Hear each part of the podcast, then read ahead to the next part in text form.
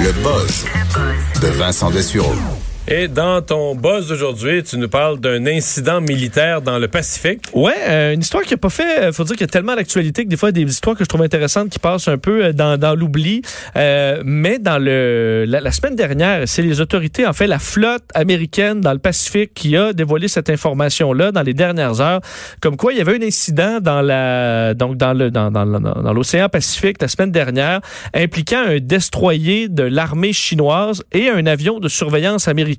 En fait, l'avion a détecté un laser qui était pointé, un laser de, disons, de niveau militaire qui était pointé sur euh, l'avion, un équipement qu'on utilise entre autres pour aveugler des pilotes qui seraient en approche, par exemple, pour une attaque.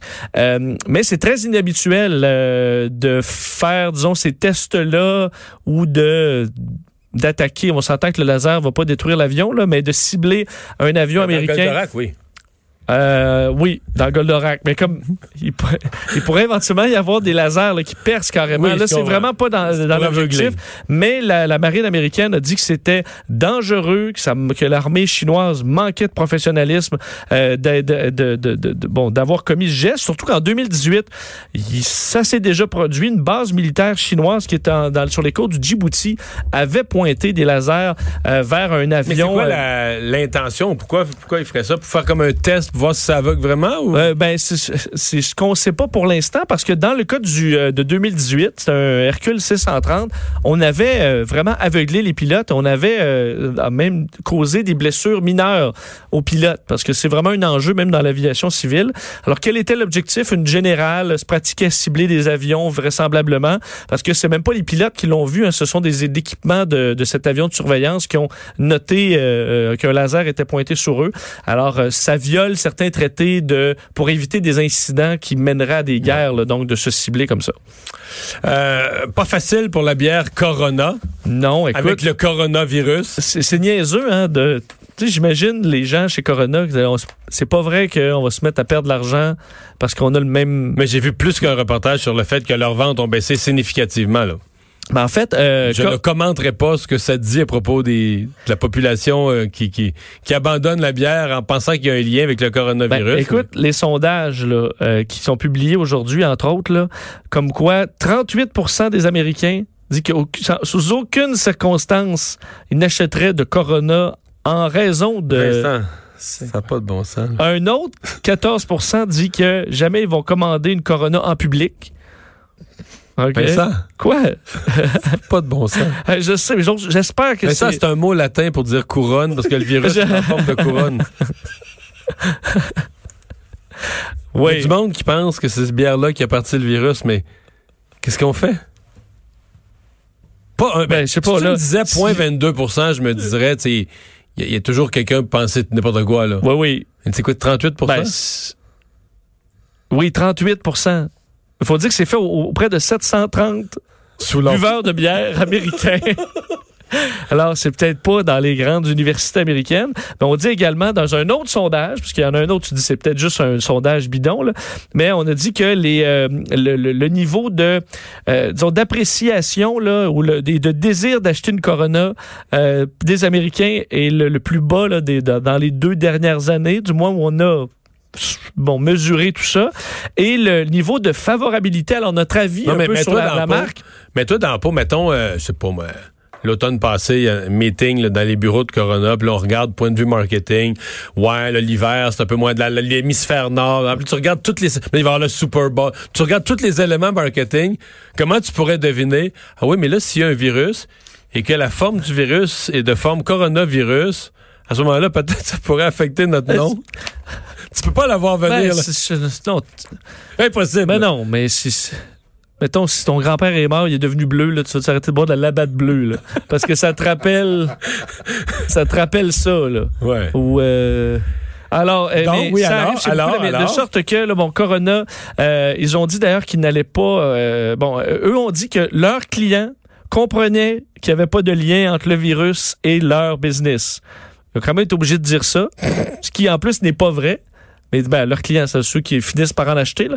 Mais dit, les gens comprennent bien qu'il y a une différence entre le, la corona et le coronavirus et que la vente de corona demeurait quand même solide chez euh, Mais les en fans. baisse, net. Ben, en baisse, en fait, puis même la, la- bon, l'action est en baisse de 8 là, de, de, de la Constellation Brands. Alors, c'est en plus une entreprise plus, plus, plus grande. Et là, c'est qu'ils sortent un nouveau produit qui est un euh, qui euh, dont la campagne, une campagne de 40 millions de dollars, disait coming ashore soon. Alors débarque euh, sur les côtes Ben bientôt, ouais, ouais, là, on ouais. pourrait dire ça.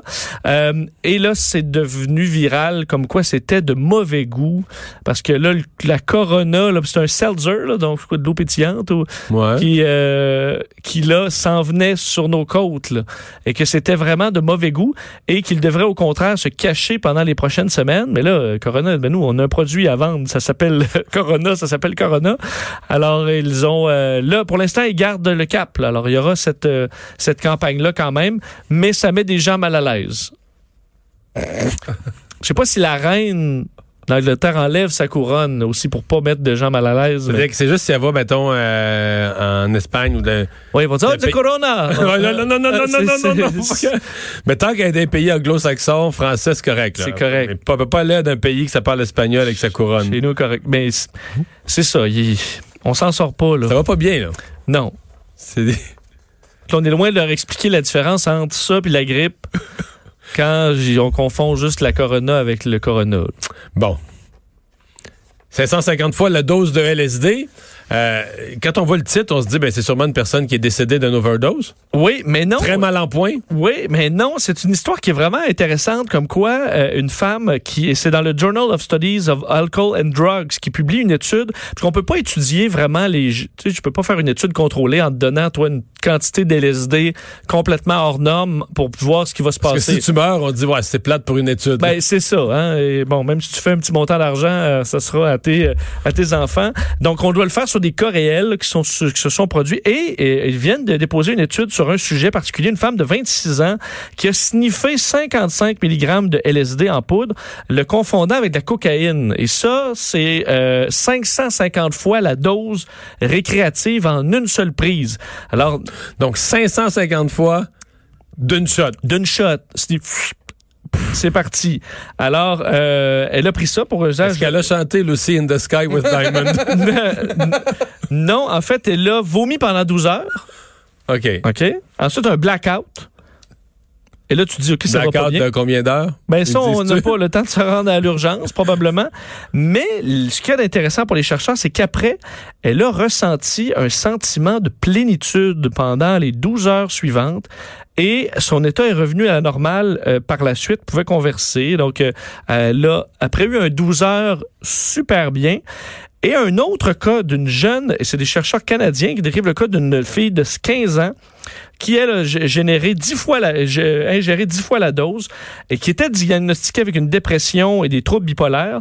Euh, ben, son père dit que Bon, elle s'est mal, elle a mal filé, là. elle a eu une attaque puis elle est rentrée à l'h- à l'hôpital. Mais son père dit qu'elle semblait ensuite complètement remise de ses troubles mentaux. Il raconte que depuis son overdose, elle a maintenant l'impression de vivre avec un cerveau normal alors qu'il lui semblait déséquilibré avant l'incident. Alors on peut voir, on recommande, et il le répète, là, à personne de De faire des overdoses. 100 fois la dose. Je veux dire, l'espérance de vie est en baisse à cause des, des overdoses. là. Alors, ça, ça tue énormément. Mais peut-être d'essayer de comprendre pourquoi, dans certains cas, des overdoses de certains trucs, ça semble équilibrer le cerveau après, Dont le LSD. dont le LSD. Euh, Mais nos artistes là, qui ont pris beaucoup de LSD à une certaine époque, euh, sont-ils restés en équilibre J'en connais une couple qui sont zen, là, Oui. qui ont l'air zen. oui. Ils peuvent pas, peut-être pas avoir d'autres états, par contre. Ils sont juste toujours zen. Merci Vincent.